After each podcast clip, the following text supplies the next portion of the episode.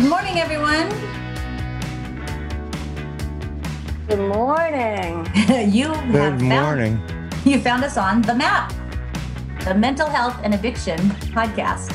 I'm Kimberly Walsh of, of uh, Brady's Landing and one of your hosts for the show. My co-hosts, good friends and partners in crime, the amazing Andy Bernstein Whoop, whoop. and the incomparable Chris Perry Long. So, Hello. hello everybody. I see Andy's protected there. That's I'm in awesome. I'm in Wuhan right now. we can see you're at the wet market. I'm a little goofy right now. This is my uh, attempt at being silly. So I'm You at are. Wuhan, but I'm out. We love it. We love Alright, it. I've We love it. I've left. So left. Social distancing. There you- Social oh, distancing now. struggle there. There you go. Hold on. This thing off me. Oh, the glare. Put your hat back on. I know, The right? glare. The glare. Wise, wise guy. All right, I'm back. We're a little sassy this morning. All right, what do we So- got? Thank you. we got so for those of you who are new to the show who are just joining us, um, just to let you know, we are um, just want to kind of introduce us and you know what's going on and why we do what we do here on this podcast on the map. Um, Chris Long has been in the industry for many years, dedicating herself to, working with families and helping people get into treatment. Andy has been an advocate for changing the landscape of mental health and addiction, both as the producer of Crosscheck Radio with uh, hockey legend Kevin Stevens and through his own experience. Uh, as for me, I'm a person in long term recovery and I operate a sober home for women on the Cape called Brady's Landing. We wanted to um, create this podcast for people to have a place to go for resources and to hear inspirational stories and, um, and kind of change the face of mental health and addiction and reduce the stigma. So, um, without further ado, what have we got? Let's do our check in, guys. How are Oh. you? We're checked in. Checked out, really. it's the ter- it's, re- it's really Yeah. the term, right? it's uh I know we were just we were talking about this on Wednesday and stuff, but um it's just you know, I think we kind of go through emotions. Like it's Yep. it's just up and down and up and down and and we're in such a rush to get back to life but why because all we do when we're in life is complain about how i wish we had a break so now we have a break and we want to get back to life so it's like i don't know i'm very confused We're Me never too. satisfied. We're Yeah. never satisfied. yeah How are you doing, Mr. Panda? Uh, I'm confused too. I um no about the COVID. I um I was to Chris's point. This has become a political issue, man. It is weird. It is weird. You know, you have sixty thousand people dying, right? And uh, the numbers are going up. well, you know, it makes sense to wear a mask and gloves and you know, do what they say. Follow the rules, right? Let's live in a society. Let's follow the rules. Um, I didn't say that when I was younger. Now that I'm older, I say follow the rules, right? But then the White House, the administration, not to get political, it's like, all right, well, we got to get our country moving again. Well, yeah, we do, but is it safe to go out right now? That's the that's the question. When the experts are saying it's not safe, or we're still, you know, we're still going through it. So then then be like, all right, well, I'm going to disregard what my government says. I'm going to disregard the stuff that Trump laid out himself. So why are the why is the government even making the rules in the first place? You know what. I mm. mean? They they don't even know what's going on. well, you know? not the government, but the CDC who does the CDC. yeah. you know, a Fauci, you know, they do know what's going on, and they do have the the the intel, and you know, to say we're back just because we feel like being back is not is not right, right? So, you know, I think we're going to set ourselves up for a f- fall because come the fall, eh, come the fall, I wouldn't be surprised. You know, they're saying it's going to come back again. So, as bad as we want to get the country started again, we're still going through this. And so I am confused because I'm like, what should I be doing? Yeah. Should I be staying home Right. following guidelines? I mean, we were in the beginning, we were like, oh, we'll stay home, we'll stay home. And now, like other states, I think they said something like 26 states are opening up. So almost half the country is opening up. And then there are workers in those states saying that they haven't even hit the peak yet Right. of their numbers yet their their economy's opening up. And and it's like you think about this i'm like okay so if for example if if texas opens back up it's a big state right? And they haven't even hit their peak yet. All we're doing is it's a pe- texas is a petri dish and it's right, just- because those people might come to Boston right or and they who might be knows carrying. Right? Yeah. right Boston's not going to Detroit or wherever because we're Yeah. we're staying home. right it's just i don't know i again you can't you just can't because you're gonna It's go divided. crazy Too much division. be- So that's weirding me out a Yeah. little bit. So yesterday was a rough day for me a little bit. I was uh I had a, had a hard time, but then, you know, if you go for it, uh, go with it and you, you know, I'm blessed. I feel blessed. I you know, got a great life and so I'm going to go with that. And when I go with that, I'm cool. If it if I start to fight it or start to think about it, then I then I have problems. More so than I normally do. So that's my take. Yep. Well, I like that. That's a positive spin on it. You know me, I've been touting that since day one. You got it, no matter what. You can't can't get let the fear rule you. You know, you got to stay positive. Find a way to do it, because it will take you down, and then you'll you know domino effect. So So, have you guys seen any um, news about our actual show, uh, mental health and addiction, which really all ties into it? But have you guys had any news out there that have been has been interesting in the world of mental health and addiction? Anything catch your eye? So there's another podcast that's happening today at one. I um I took a screenshot of it, and it's Massachusetts.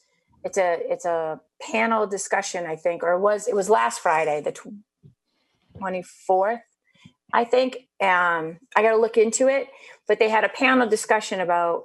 I think they were predicting like what we're going to see as far as Massachusetts mental health and addiction and when our guest comes on we're going to we're going to talk a little bit about what's going on with uh, addiction in massachusetts and how our numbers are spiking and we're not seeing it in our local news um, No, because it's off the radar now. It's Right. off the agenda. It's off the political agenda. right and we've been talking about that you know how addiction is going to be taken you know the back of the bus as far as priority and um, you know it, it's it's really scary so i don't know i don't know i mean i think there are people that are you know it's kind of like the short kid trying to get to the front of the line with a basketball team you know they're he's just trying to trying to push to the front of the line to say hey we're here Pick me, pick me. yeah Me, like, yeah. yeah you know so i don't know i'm scared i'm very scared if you um if you watch your facebook too uh a lot of people have been putting the suicide uh awareness Wow. you know reshare this post two friends share it and so on and so forth i put it on the map the map page a couple of days ago um to share you know about suicide because again it, it, that's something that is going to i predict going to you know it, it's Yeah. going to happen Oh yeah, it's Because inevitable. all the yeah, all the problems Yeah. at home are exacerbated. Like the yeah. domestic violence is going to go up, child abuse is going to go up, Yep. uh, all those things, and then which leads to you know higher rates of suicide. So yeah, Yeah. absolutely, absolutely have to pay attention. Yeah. yep Lu- scary. Luckily, I like being at home with my wife. I actually enjoy it. I, she said, "I'm going to be home till July," right? Because she Oh. works at Harvard. and my first reaction was, "Yay!" Like seriously, I was excited. Great. I love having her home, but God, I could imagine if you didn't like your spouse or your significant other, and you're holed up with that person. Oh my God! Do you guys So- see that that meme? The meme that I sent you with the guy who said you are quarantined. You have you have the choice of a being quarantined. Yeah, it was Kanye with your- West. Yeah, oh, it looked like him. Yeah, a being quarantined with your wife and your child, or Yeah. B, and he goes B. right. So it's oh you know, god. so it's it's um you know it's an interesting time actually you know our our next guest our not our next guest our first guest um, can really speak to a lot of this. She's um, someone really on the front lines of um, addiction and mental health, and she works in Plymouth, is where where really her stomping ground. And um, there's so much going on down in Plymouth that I don't even know if people know. But um, Shannon DeMille is our, going to be our guest. She she manages a medication assisted treatment center, but she also is part of PCO Hope, which is a um, Plymouth County Outreach, was a, which is a wonderful organization that um, you know we'd like to her to cover uh, as well to kind of share what's going on. So let's bring her in. let's bring in Shannon DeMille. Yeah. We're gonna get you theme song. We're gonna get you a theme song, Shannon. Walking down the street. hey! hey! What's going on, friend? Hello, how are you? Good. Turn your sound up a little. Please. I'm the sound Nazi right now.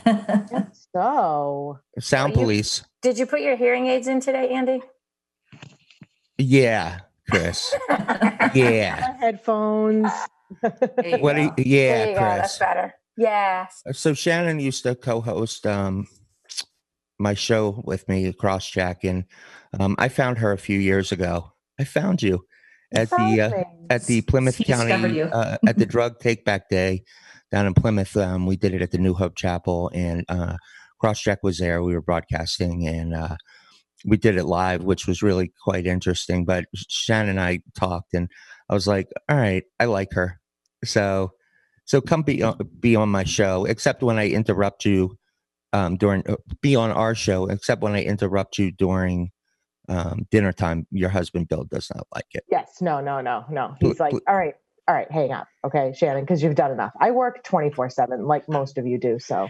You're the de- most dedicated person I know. So, Shannon, what's going on out there in the world of addiction? Actually, tell us who you are. Give us give us your uh, your brief snapshot of who you are. Wow, that's a lot to handle. All right, it's early. I still haven't had full coffee yet. So, um, so my name is Shannon DeMille. I work as the center manager over at Clean Slate in Plymouth. Um, I've been doing addiction for about 15 years, off and on. Um, each time I have a child, I take some time off. and then somebody calls me and I go back to what I love. And I've been doing it for a long time. Um, I also participate with uh, Plymouth County Outreach um, as a recovery coach doing outreach calls. Um, and Plymouth, I sit on the board at uh, PCO Hope, which does the drop in centers in Plymouth County. So I keep very busy. Um, so tell we're going to get to talking about um, the other the other shows or the other uh, things you work on. Um, but specifically right now, a how are you holding up during the the COVID nineteen? So um, it's been a rough transition, and I think it's been a rough transition for everybody, um, personal and um, you know work life, career life. Um, it was really hard for a clinic like Clean Slate to go into all of a sudden nobody can be in the office and we have to do everything telemed. Um, that was something that no one has ever done before. And it was a huge transition for us. We did it slowly. We slowly kind of, you know, we t- went from, you know, uh, an A level status. And as everything progressed in the state, we kind of moved on slowly to a status where we're now not seeing patients in the office anymore. Um, it was a lot of fluid transition. Um, it was it was a little crazy. But um, we need to keep serving our patients, right? We can't just stop because, you know, we have a pandemic. We need to we need to make changes and figure out how we can see our patients and, and best, you know, care for them, especially in this moment. Um, Shannon, I also thank you. Um, I also wanted to introduce you to Kimberly because I actually don't think you met Kimberly. So hi, Shannon. Hi, how are you? it's so good to meet. You. I know we're friends on Facebook, but I haven't actually, and I know who you are, but I did not we've never met in person, so glad to meet you. Nice to meet you too. Uh, um, so there's a lot of talk about you know methadone and um, and kind of how it's being administered right now. Um, and I'm going to let Chris kind of chime in on that because I know she had thoughts and she always has thoughts. Chris. Hey, Shannon. Um, so yeah, so we were talking, I was talking, I forgot who I was talking with. Um, the other day and like the whole take home thing uh, with Suboxone. I've got a, a gentleman that is on Sublocade and they're not doing Sublocade, so he's had to go back to Suboxone. Um, but the methadone, they were talking about like how in Boston they're sending people home with one month's methadone doses. And if somebody's on like 115 or 120 a day, that's a lot of methadone. Yeah, yeah. Um, I yeah. Right now we we are still seeing people on on their status and weekly, and still only giving them those week scripts. Um, yeah. yeah, we just it's just not safe. Um, people are struggling with their mental health. There's a lot of things going on right now. Right now, we need to keep the closest care with our patients. We need to make sure we mm. are checking in on them as much as possible and making sure we have enough touches because let's be real, it is exhausting and scary and lonely right now for a lot of people. So uh, I was talking with these guys earlier, and uh, Plymouth County had 38 overdoses with 11 fatals. What's yeah. going on? I don't know. I don't know. They just put out a spike release. I just had an emergency meeting yesterday. Um, I, I, don't know. I mean, I want to say bad batch, but what batch is really good? Um, there is no such thing as a good slash bad dash. Um, so I don't, I don't, I don't really know what's going on. Um, Go ahead. Is it? How come we're not seeing it in the news? Great question. Hmm. I, I, I, I would love to know that as well um, when I saw the spike, I took it on my Facebook page and I shoved it to everybody I know because, you know, the only thing on the news right now is uh, COVID. That's the only right. thing that matters. But when COVID, when the new normal happens, and you have what was it, uh, 28 million people are out of work right now, something like that. So, you don't think the financial stress and the coping is going to hit the fan? Like when people are going to be like, you know, I mean, it's going to pick back up. Don't you think that the um, the next wave of the epidemic is going to happen? I think so. I do. I really, I really do. Um, people are struggling. Everyone's struggling, and I just think that you know we're losing a lot of people. People are getting bored. You know, it's we got to we got to get a better grip on everybody and make sure everybody knows that you know we're here for them. You know, doing Zoom meetings, and I know it's not it's virtual, but still, it's still connection how does Slate do the like? What are some of the things that you, with Slate doing? Um, you know, the, the, facility you work for. How are they doing medication assisted treatment? Uh, like, how are you engaging with your patients currently? We are using um, Zoom, just like here, and we lay eyes on all our patients. Um, if for some reason they don't have accessibility to Wi-Fi or to that kind of technology, we have a disinfected room um, in our office that you can walk into and we sit you down and we have you zoom with our providers. We need to lay eyes on you. Um, it's really important that we see what's going on. You could do a phone call absolutely but i don't get that i don't get to see what's going on. I don't get to see you. Um, so we're just trying to make sure that we're seeing our patients we're calling them. If they're struggling we're giving them that extra support. And you have locations all around the country. We do. Yep. Yep, we do. Um, some of those sites um, have been what they're called hibernated. They were not our, you know, really big sites, so we've kind of moved those people into other sites um, in the within the state that they're in. Okay, now part two. I don't know, guys. Did I miss anything, Chris, Kimberly? Hello. Sorry. Do your patients? Do you see your patients from your tel like are you in your living room telehealth are the, the counselors are doing telehealth from their living room are they at the facility as well with the patients you know what i mean right right um, we're all at the facility um, so um, you know i have my medical receptionist staff my medical assistant staff myself and my providers are at the facility um, we are still um, expecting patients to come in for urine screens um, it is a hands-free urine screen situation. So we take the cup and we. How do you do a hands-free urine screen? I know. Shoot it out the door. There's no contact. we are safe. We are behind the glass. We put the cup in the bathroom. We let the patient go in. So it's a safe environment. You know, we're making sure that we're keeping the patients engaged, but we're also keeping them safe. Got it. So you don't Um, touch it, but them not so much. right. Right. They can touch whatever they want. right. Um, as part of your work, you also are involved with Susan Silva from Plymouth County Outreach, um, PCO Hope. Then you also work with the uh, the great Chief Michael Botieri. I do. I do. Yeah. Uh, Tell us about that and how does that uh, work and kind of how does that coincide with your your day job, or does it? Oh, it all just kind of blends together. Um, so, uh, Plymouth County Hope um, is the nonprofit. We um, we run the drop-in centers in Plymouth and in um, East Bridgewater. Right now, obviously, they are closed due to the pandemic. Um, so we're just trying to come up with some creative ways to make sure that people are still, you know, taking care of themselves. We're doing a little Facebook, uh, 60 minutes, uh, 60 seconds, I'm sorry, of hope. Um, if you want to jump onto that, you can catch some of my um, co-workers and board members, um, kind of giving you, making sure that we take care of ourselves.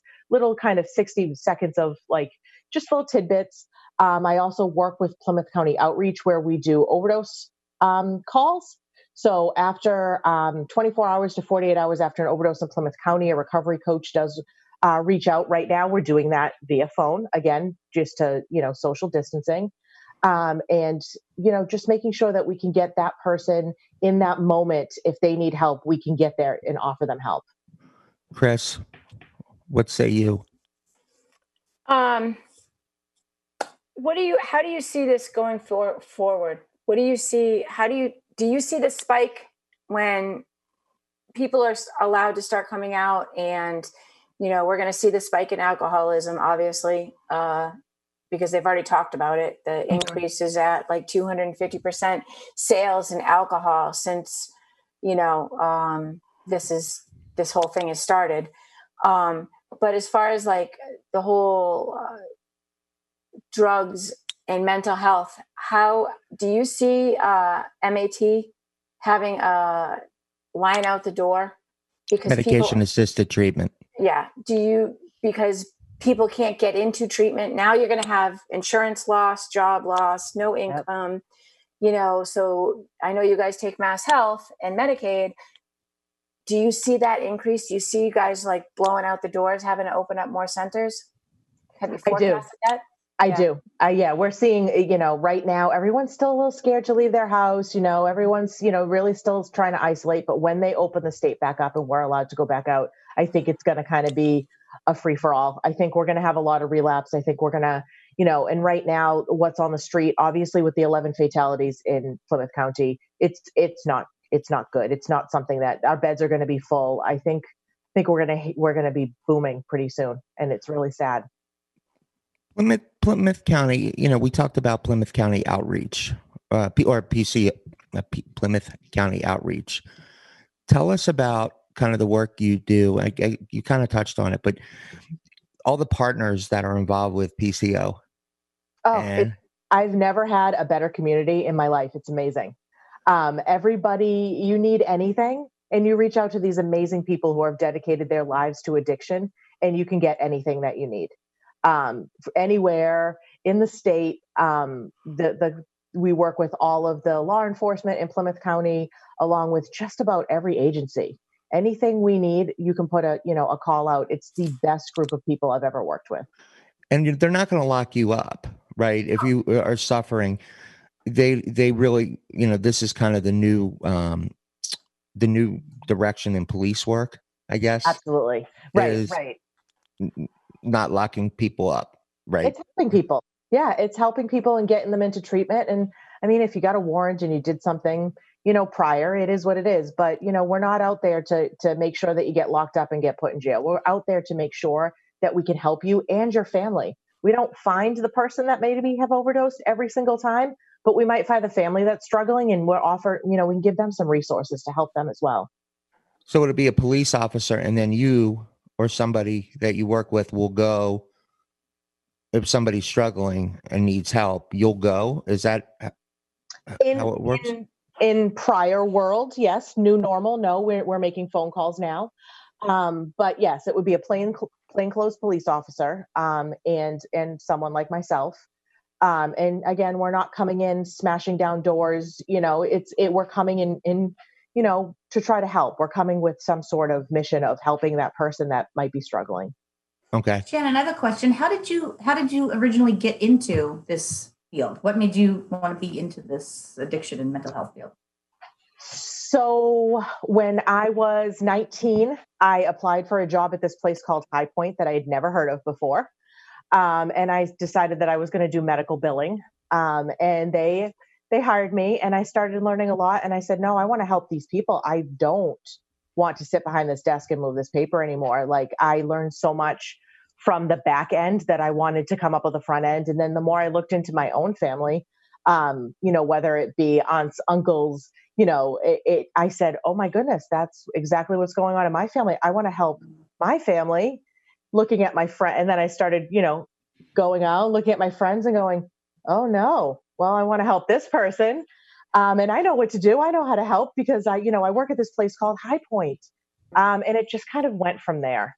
Um, and I just, I, I found my love of helping people and you know trying to get out there and learn as much as I possibly can learn you know, and just be very empathetic.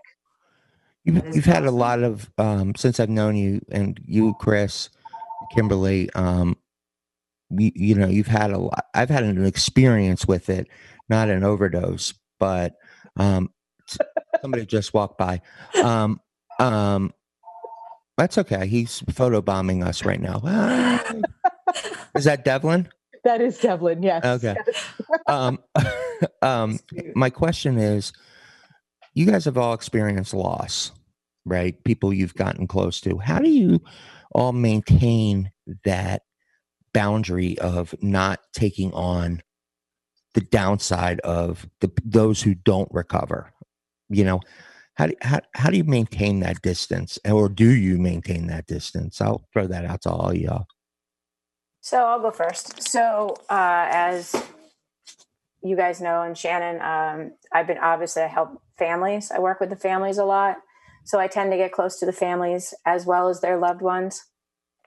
Um, and I just lost somebody on Sunday, and it was one of my original moms when I first started this journey, and so those bonds and those relationships. Um, I vowed to myself because, like in 2015, is probably when it was it was just people were just dropping like flies but they were they were in this outer circle. They weren't in my little core group of of my moms. We were in that safe zone. So we weren't really affected by it. We were affected but we weren't and then slowly over the years these moms this circle of people that were fighting for recovery has gotten so, smaller and smaller and smaller. And now it's like this really small group. So you know in the last uh, year I've lost four kids um, to some of these moms, and now we're that we're that small circle, and the kids that have have families that have lost is that big circle. Um, and I vowed to myself that I would never uh, grow numb to it because these kids, my kids that are in recovery, they've lost more kids in their life my oldest is 31. My next one is 27. They've lost more friends in those short years of their lives than I've lost in a lifetime. So I vowed, and they've kind of, I don't, I don't want to say it, it's like normal, but they've become desensitized to it, and it's become their normal. You know, I mean, I'm not saying that they're they're cold and uncompassionate. It's just they have that off button, and you know, I don't know. I mean, I just, I mourn. Uh, everybody mourns differently. I mourn for the families. I mourn for, you know, the siblings that are left behind. And then I worry about if there's another sibling that is in recovery, how is this going to affect? And then the friends. So it's a process, Andy. It's hard. Shannon. I agree. Uh, uh yeah, and we'll get. I want to. Yeah. Well, Kimberly. yes. No, I, I agree a hundred percent. I mean, do we try to, you know, not get so upset? You know, absolutely we try not to get upset, but I, I tell you, every person that I lose, it hits me just the same. It really does. What, you know, I lost somebody on Wednesday. Um, and it's, you know, it's hard every single time. Um, I try to just make sure um, he was 26. There you go. Right. Um, you know, it was, it was, it's just so sad, just so sad. Every time it's sad, it doesn't matter anymore. Um, you try not to get attached, you know, to to your patients or to, but you, but you just can't. It's just you, you just. It's hard to do. I, like I said, I haven't lost anyone. Um, my cousin Todd, who I you, we spoke to, he lost his girlfriend. We did. To, yeah, to a um, fentanyl overdose. But he really, um, and he was bankrolling her for a long time, but he ended up um, kind of detaching. So it made it more palatable for him. My own experience, um, we know the person, you know the person, um, very vested in helping from a business standpoint, really trying to help that person. And guy let me down. Yeah. You know, both from a not a from a from a business perspective, he let me down, and personally too. So I had to like for me had to cut ties from the business because that puts food on my family's table. Right. So that's first and foremost. So I'm gonna I'm gonna back away at that point you know your problems i'm not going to sacrifice my family for your problems right that's for for this particular person because he wasn't he was playing games i think he's playing games so i walked away completely. As a matter of fact um, one of the projects i was doing i was just like you know what? I'll pay for it out of my own pocket. I went to someone else.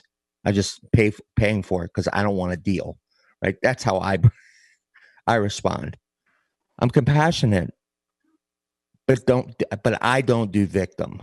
You also have to always protect yourself. Right. you really do. You have to protect yourself. There's only so much you can do there's only so far you can push yourself before you know you're working harder than that individual and then you stop and think i'm working harder. They need they need to put their their part into you know? It, it, um, kimberly you're nodding yeah. your head. What do you no, say? crosses yeah it crosses the line over into enabling. You know if you're get if you're too invested and you're too i mean it happens all the time in the sober home. We you know i don't necessarily lose them to death but you lose them back into they go out there and you know you've spent all this time trying you know trying to help them and guide them and give them as much information as you can. And it's just so disheartening when when they they're just not ready or they can't do it or for whatever reason they're just not able to to grasp what they need to do to recover. And it's absolutely gut wrenching heartbreaking. It's uh, but you, you can't but to andy's point yeah you can't get too attached because then you do you know what i mean? You've got the other ones to worry about too. So do you feel like you failed do, do throwing it out there to you guys I you feel used like to. Yeah. I used to feel, yeah, I used to feel like, oh my God, what did I do wrong? But you can't do that. You can't, you absolutely have to find a way to know that it's not about about you you know so i'm going to throw out another question I, I like this i'm throwing out questions i don't know it's just like i you have people who work in the field on the front lines in different facets so i felt like um you know i'm a moderator right um because I, I i'm not an addiction i'm a media guy right and i see media as the way to uh, really help bring awareness and shed light on this and really hammer it home on a frequent basis. So, for those out there who continue to want to um, hear about it and have needs or struggling, then you know, hopefully our show can help. But my question is, um, what do you guys think about early intervention? How early is too early to educate kids? Go ahead, Chris.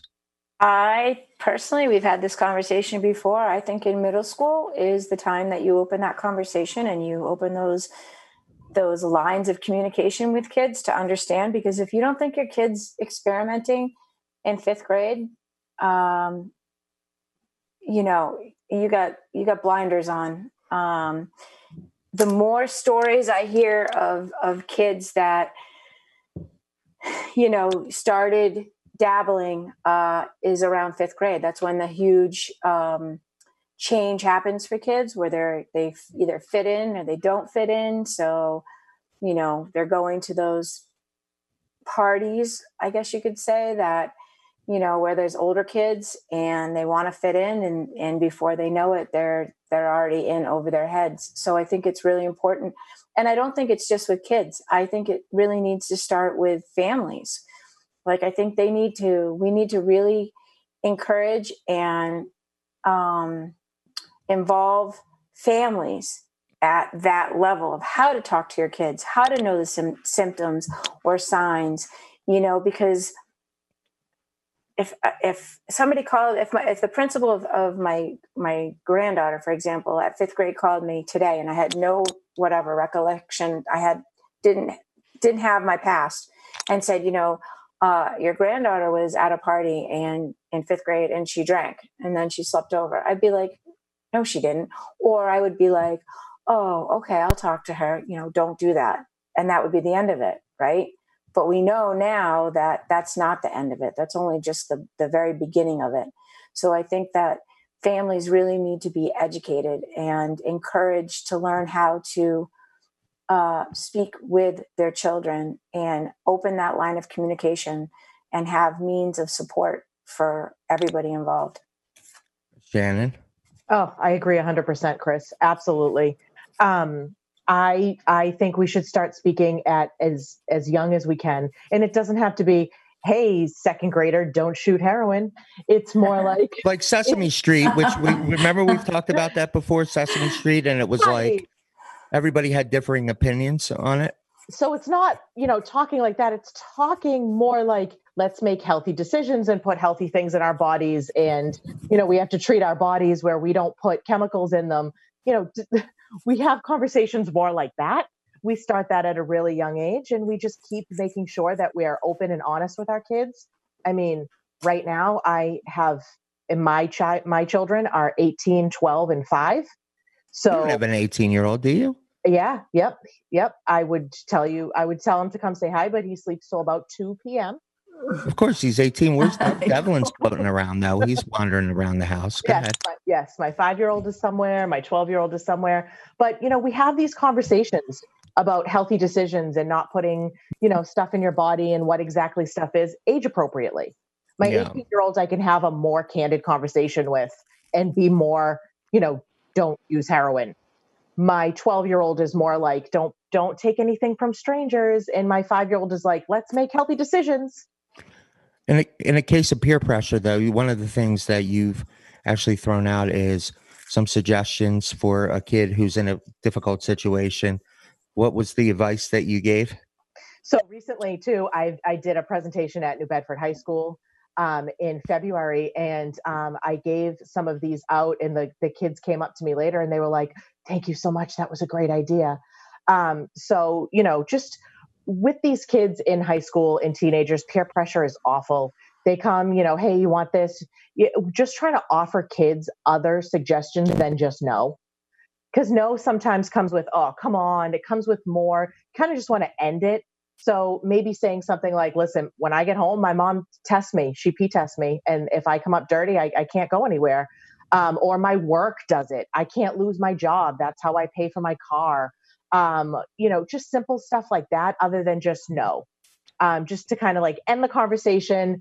I can't do it. Bottom line, you know, I have to get home for dinner.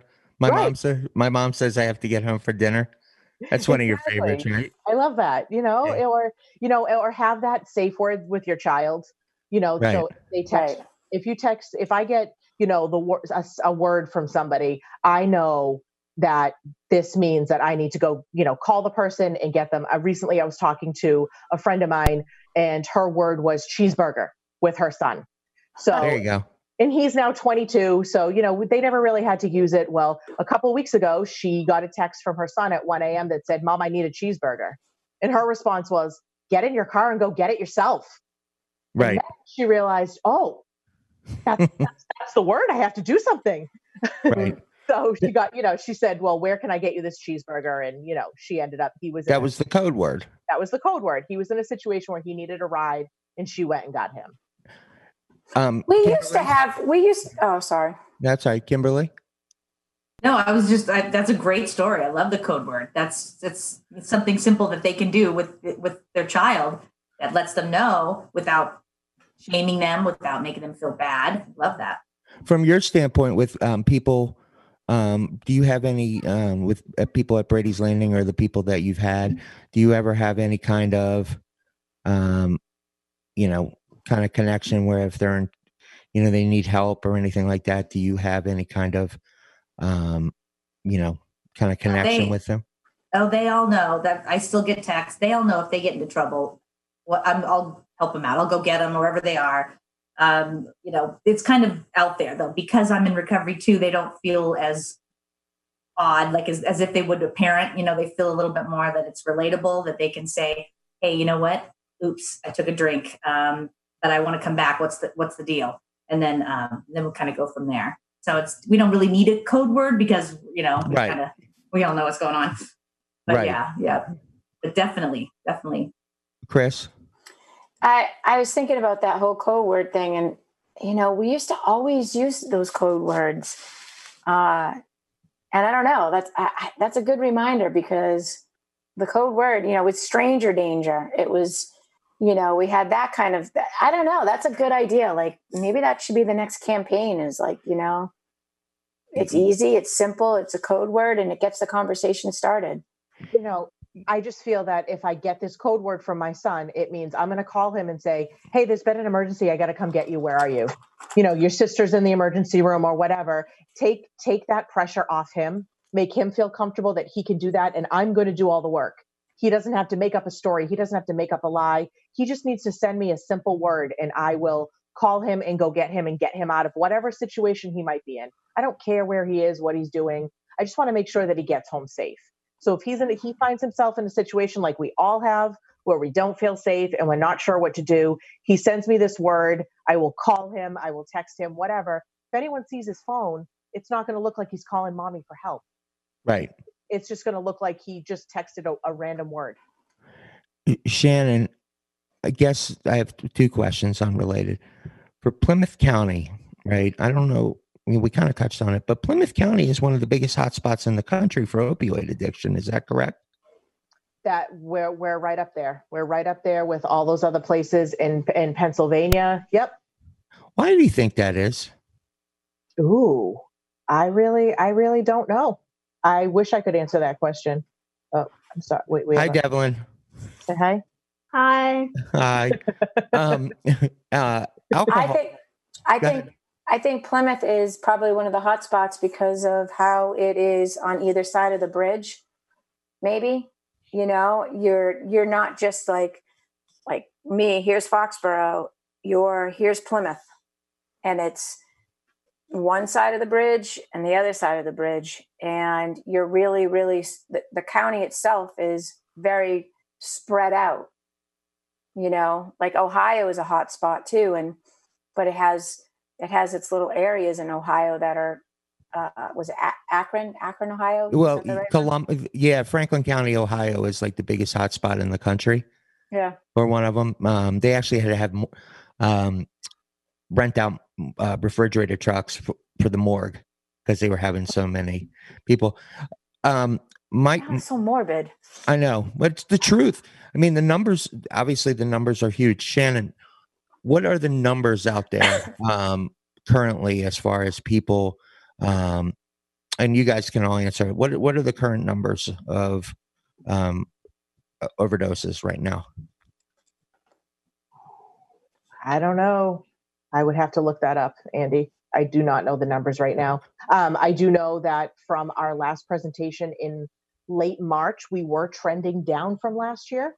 So, um, so that's good. Um, I think we're getting out there more, and people are getting more help. Um, we're also getting less fatalities. Not in this week. I can't speak for this week. It was a rough week for all, but you know, generally speaking, trending. We were trending down. Hey, Shannon, Shannon, I got a question for you. How do you, uh, how do you, what is your response when, and I love this, I love to banter with people when they say, you know, um, medicated assisted treatment is, you know, it's not, it's not recovery. They're not sober. What, what do you, what do you say to that? Oh, I don't take that bait usually because it just gets me into these like Facebook troubles and Yes. um, you know, I, I say if you have high blood pressure, you take medicine. If you have, you know any you have a you know mental health and you have add it's a brain chemistry you take medicine you know if you have whatever you have you take medicine for it i i don't see that it's trading. If it's done properly now there are people out there that are prescribing you know months and months and months and it's not done properly. There's no follow up it's just here's your prescription. See you later. Um is that you know proper care? No i don't think so personally. Um, if if Suboxone and MAT and everything is is done properly with with you know counseling and it's you know people are progressing in their recovery and we're seeing markers of recovery like obtaining a job getting your children back who are we to say that it's wrong okay now say that okay now the next step so i have somebody who um hypothetically i have somebody that i'm going to send down a clean slate and uh they used last night, but they want to stop using. They don't need detox. They don't want to go to detox. What does it look like when somebody walks through the door? What is the process when somebody Great. walks That through the door? That was my question. Yep. Yep. So when somebody walks through our door, um, you know, hopefully if they come into the office, I do everything in my power to see them if they don't have a scheduled appointment. My theory is we're going to strike while the iron's hot. If you took the chance to walk through this door and Mhm. you you know you took all that energy and you said i'm going to do something today and you walked through that door we are going to do everything we can do to see you because that means that you decided you wanted to make a change that day and maybe in 5 minutes or 2 hours or the next day you might have changed your mind. So we're going to try to see you. Um, we're going to try to get you in with a provider. One of my uh, nurse practitioners or um, physician's assistants will see you. They'll get some history on you we'll get a urine screen. We do blood work to try to you know we make sure you know anything from hep c to hiv we want to make sure that your liver's okay. These drugs and medications really can take a toll on your liver. So we want to make sure your liver, liver levels are good. Um, and then we're going to start prescribing. Um, if you've taken it before then you know we might just kind of give you a little tutorial on how to take the medication. There is a proper way to take it and a non-proper way to take it and um, we just ask that you know 24 hours you you know don't use for 24 hours and then you can start the suboxone. Um, detox is not necessary. Um, we do say 24 hours because you can go into precipitated withdrawal. Suboxone does have the naloxone component in it which is narcan. And if you do you know you will send yourself into withdrawals. Can you help people get into treatment as well? You you will try to help somebody get a bed. absolutely if somebody walked in and, and, and, I don't feel, or my providers don't feel like MAT is good for them, maybe they need a higher level of care. Maybe they need detox. Maybe they need that three to five days, you know, kind of out of environment. We will make sure I have a, enough connections in the community that I'll reach out to my community partners and I'll make sure I can obtain that person a bed and make sure they're in a safe place. Kimberly, Kimberly, you're nodding. No, that that's great. No, I, my only question was what your population. What would you say your the demographics are? Your I would say mostly mid 20s to mid 30s. Um, but we do have a lot of older um, population, an older um, alcoholic population, an older population using a lot of pills. Um, and we do have a, a, a, lot of younger, recently it's been a lot of younger. So we don't treat any younger than 18. But um, we are seeing that 19, 20 range. That's crazy. Now, how do you all? So I know you you work twenty four seven. Chris works twenty four seven. You all work twenty four seven. Kimberly, um, how do you guys? What do you do to decompress and like kind of relax a little bit, or do you, you know, how do how do you cope with? Because it's a heavy topic, right? This is a heavy subject. How do you all um, cope with it? Kimberly it's hard not to get stressed. It's it's you really have to um, center yourself. You have to remind yourself that you're doing a good thing because you, let's face it, you lose more than you than than make it. It's why I think the statistics one out of six, and that's after 30 days of treatment. So you know, you look around the room, you're in a group situation, and you go one, one of them is going to make it.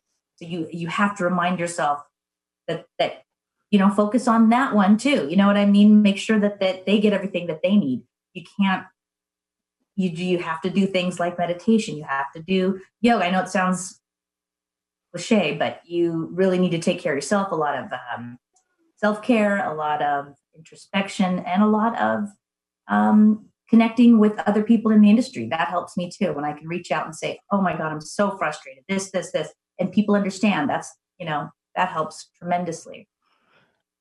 Miss Miss DeMille. I mean, I can't agree more. Self care, shopping. Um, yeah, what'd you buy? You bought boots. You wanted boots, right? Didn't you want boots the last time I saw you? I always want shoes. You know, my theory is I've never looked fat in a pair of shoes. So, I mean, I. I love that. It's I love that. So I agree with Kimberly, you know, a lot. I use a lot of people in the industry. I have a great, great, great support team where you can call and just kind of vent to anybody. Um, you know, taking care of yourself, spending time with your family, remembering every now and then it's okay to shut off. It's okay to put that phone down and really just kind of dive into a movie with your kids or game night or your son climbing in the fridge. Definitely get out of the fridge, please. Thank you. Um, you know, it's um it's this is the stuff we have to do and we have to laugh and we have to have fun. Um recently i did a quarantine picnic with some of my friends where we all sat in the back of our cars and we just laughed for like two hours. You know we stayed away from each other and we but we we had a really good time and i can't wait to do it again. You got to make sure that you have that human connection and you keep your your tribe close to you. Yes. Um i don't know. I mean I kind of tend to, when I need to really, um, you know, decompress, I tend to isolate um, and kind of like, you know, go for that walk or dive into a movie, a mindless movie, um, you know, or I don't know, or just get busy. You know, I, I don't know, like this whole COVID thing has just really mentally messed me up. Um, I've never before been unable to deal with my anxiety for whatever reason. Um, so, like learning how to recenter has really been, you know, a challenge. Um, doing this, like you know, with the map, the work with the map is is really good distraction. It's still working in the field, but it's a good distraction. Um, but yeah, I mean, I miss all my my colleagues too. You know, I miss hanging out and grabbing a lunch and seeing the pictures of their children because I'm a grandmother, so I'm old and frumpy. So it's nice to see them and all their babies and kids and like been there, done that stories. Shannon, what do you say about to moms out there? Well, two questions. Mental health. How many, you know, we always talk about treating the root of the addiction, which is mental health, right? Like in nine times, I mean, you have the the physical aspect of it, but I mean, do you spend time talking about mental health as well? Oh, absolutely. I mean, you have to. I mean, I, I agree with Chris. This COVID thing has really kind of messed with my mental health too. Um, my anxiety's been out of control as well, and you know, I think we just really need to to focus on everybody and, and know that we're all going to get through this together. Yeah. Um, the mental health and the mom part of it is is insane right now. I am also a home. I I am a teacher now. You're apparently. like, by the way, you're like mental. Somebody we know said mental health. It's insane. It is. Remember? It is. I mean, just trying to balance everything, like as a mom through this, is yeah. crazy. I'm homeschooling three children and working 40 hours a week, going uh, into the office. My husband yeah. is also um, a delivery driver, so he's not home either. He's a machine. What's your hope for the future? Last question. What's your what's everybody, you know, curious to see what what you're hoping for going forward. I just hope that we can see a decline. We all work so hard and I just hope one day we can see a decline. We're never going to see everything kind of go away. I just I'm not asking for a lot, just a decline and more treatment available availability for people. You know, we, we're struggling every day to try to help people and longer treatment it, people don't need three to five days. We need longer treatment for people. Um, where can people get in touch with you? Um, they can reach me at, you can walk into the Clean Slate Center. I'm at 46 Obery Street in Plymouth. Um, they can go on to cleanslatecenters.com um, and reach me there too. Um, or you can reach me via uh, social media as Okay. well. Will you come back on again? Of course, I will. This was a blast. Okay, cool. And um, Kimberly, Chris, we got to boost up our Facebook page. We need Yes. people, pe- people like us. like us. We're doing good work. Like us. Like- Help us. Thanks, Shannon. Thank you so much for coming on. It was Oh, wonderful thanks to for meet you and me. hear you. Yes, absolutely. Anytime. Anytime. I want to. I want to come to the next picnic, please. I will. I will Yeah. invite you. Look for your Can we Facebook. get t-shirts I made? invite everybody. Yeah. Yay. That sounds like a great idea. We're going to do that. We should do I it. think So much fun. I think the PLA is going to do a Zoom meeting, so that'll be fun. Oh Don't my use goodness. code words that keep me out. What what is a PLA?